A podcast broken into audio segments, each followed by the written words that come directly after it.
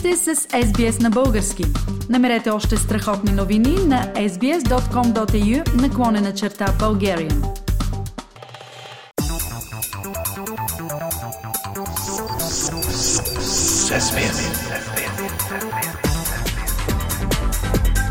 Акценти на седмицата.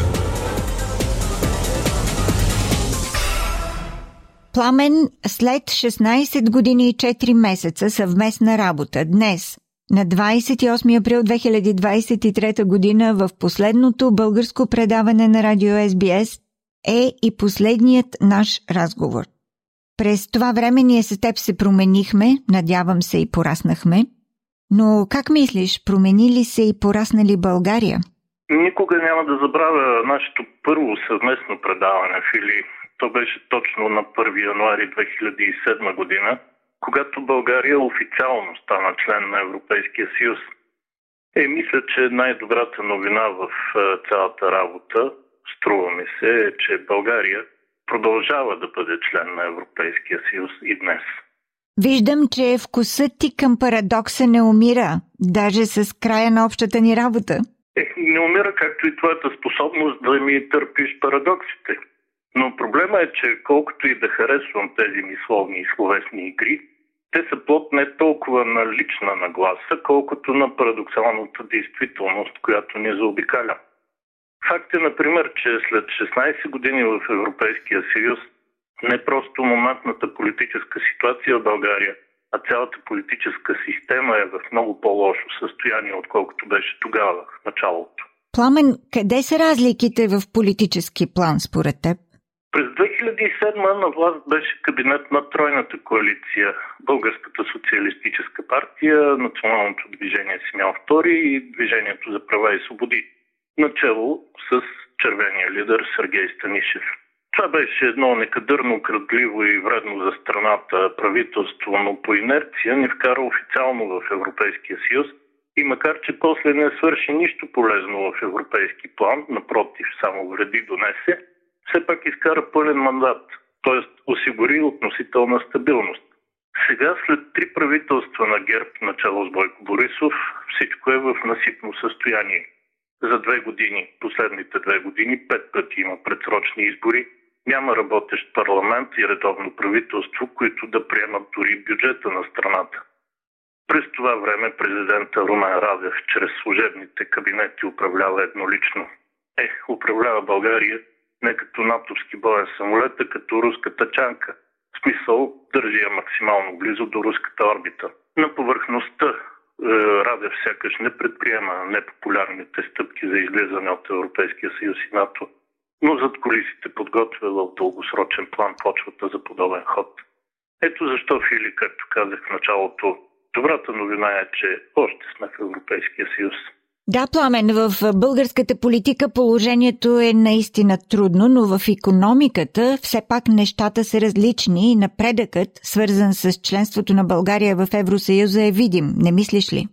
Да, определено. За 16 години българската економика до голяма степен се вписа в европейската и сега изглежда доста по-стабилно от преди.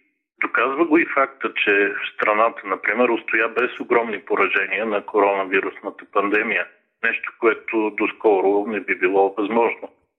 В известна степен това се дължи на пряката помощ от Европейския съюз, но не само.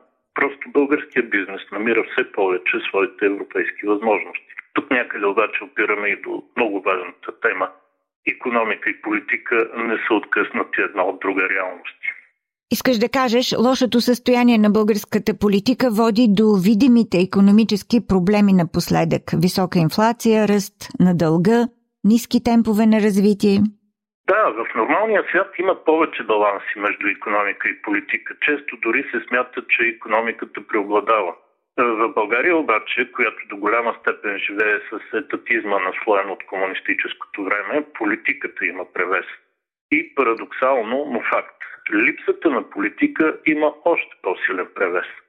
Виждаме го с очите си. Политическата криза от последните две години има и косвени и преки последици. Косвените са свързани с относително забавеното економическо развитие а преките са в неспособността на държавата да предприеме нужните стъпки за още по-пълната интеграция на страната в Европейския съюз, което пък ще е нов пласък за бизнеса.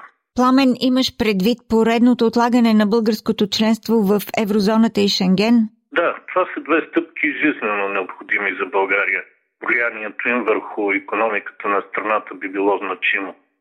Виждаме го от примера на останалите източноевропейски страни. Например, Хрватия, която влезе в Европейския съюз 6 години след нас, от 1 януари 2023, далеч преди нас, стана член на двата елитни европейски клуба. И само за 3 месеца в момента отчита 0,7 на 100 по-голям економически растеж от очакваното.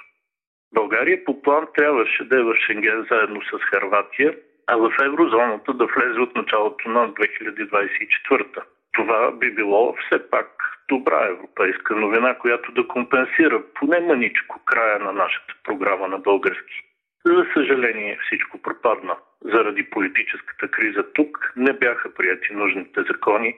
Заради липсата на редовно правителство инфлацията се развихри доста над допустимото и така нататък. Както и да обясняваме нещата, обаче факта си е факт. Европейската ни интеграция е наполовина завършена, а в все по-трудната международна среда и засилващите се напрежения покрай руската агресия в Украина, полупозицията не е добра позиция. Пламен, сега обаче сякаш се очертава възможност да се сложи край на кризисния цикъл. Двете първи политически сили, коалицията ГЕРБ-СДС и коалицията Продължаваме промяната Демократична България, водят преговори и постигат съгласие по доста теми, може ли да успеят и да съставят редовно правителство, което да успокои и подреди нещата? Надяваме се, Фили, макар че надеждата ни май се очертава точно като усмивката на чешерския котарак, която виси във въздуха. Да, самия факт на разговорите между партиите и коалициите, които до вчера се гледаха единствено изпод вежди, е добър напредък, а и постигнатите до сега договорености изглеждат ориентирани в правилната посока. Дали обаче ще се стигне до общ кабинет дяволчето на рамото ми казва да, но ангелчето на другото ми рамо е по-скептично и казва не. Ех, за съжаление от вчера насам май леко започна да надделява ангелчето. Все пак, с интересна формула за кабинет излезе в сряда от политолога и бивш депутат от десницата Светослав Малинов. Това може да бъде кабинет на временното примирие, каза той. И е прав. Поне примирие е нужно. Альтернативата е да продължим с цикъла избори, които повтарят един и същи безплоден резултат, а през това време България да продължи да се управлява практически еднолично и напълно незаконно от президента Румен Радев. А това е нещо, което аз не бих искал да коментирам повече в ефира на радио SBS или където и да било. Така че свършвам с Богом на всички наши слушатели. Благодаря, че ви има. Бяхте ми страхотна опора през последните 16 години и 4 месеца. Чакай, чакай, Пламен, нека не се сбогуваме още с нашите слушатели. Ти действително през тези последни 16 години, 4 месеца, както казваш, предостави на програмата, на слушателите много интересни и много провокиращи политически анализи и коментари. Но също така за българите в Австралия ти си популярен и по една друга причина. Твоята поредица Великите европейци отдавна е неразделна част от нашата програма, но ми е любопитно автора на Великите европейци човека, който ни представи толкова много интересни и големи хора от Европа, не представи нито един българин, а говорим, че България е част от Европейския съюз. Какъв е твоя коментар, твоето послание? Да, българи няма в поредицата, но по подобни причини няма да речем хора от Малта, която също е в Европейския съюз или от Кипър, е, доколкото си спомням. Е, няма и от други държави, които са членове на Европейския съюз. Тази поредица не е представена на хора от самия Европейски съюз. Това е поредица ориентирана към Европа, към нейния дух, към цивилизационната мисия, ако щеш, която е, тя носи, е, която развива през вековете, заедно с, разбира се, с всички ужаси, през които минава континента и страните и хората в него. Тук е, не говорим за национална класация, е, говорим за нещо ориентирано към вечните принципи, към хората и техните постижения, които са наистина на, на върха на човешката цивилизация. За съжаление, не може тази поредица да продължава безкрайно. Ако продължаваше безкрайно, сигурно щяхме да стигнем до някой българин. Но за сега тя свършва на 430 души, които са представени. Сред тях няма българи. Но не е въпрос на патриотизъм. Но, например, една Унгария, която е напълно сравнима с България като територия, като население, ако щеш като историческа съдба, всъщност има 11 Нобелови лауреати. В България няма нито един. Тук някъде е заровено кучето, както се казва. Просто има, има нужда от сериозни усилия в България. Има нужда от повече просветление, това, което ние познаваме като епоха на просвещението, аз напоследък все по-често го наричам епоха на просветлението, защото не става въпрос просто за образование, просвещение като образование, а за просвещение като просвет в ума, в напредъка на, на мисленето. Може би сме минали през епоха на възраждане, това е, също е спорен въпрос, но имаме определено нужда от епоха на просветление. И всъщност поредицата Великите европейци в някаква степен е, е насочена, ориентирана и на там. Малко или много да запознае българите с неща, които поради различни исторически и други причини те не знаят за своята истинска духовна родина Европа. Много интересен а, финал и обобщение на великите европейци.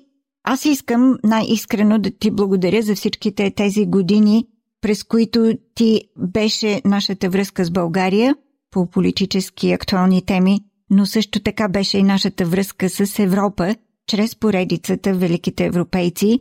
Благодаря ти за сътрудничеството и за честната работа. И аз благодаря на теб, Фили, за прекрасните ни отношения. Благодаря и на всички наши слушатели още веднъж. Обичам всички ви. Харесайте, споделете, коментирайте. Следете SBS на български във Facebook.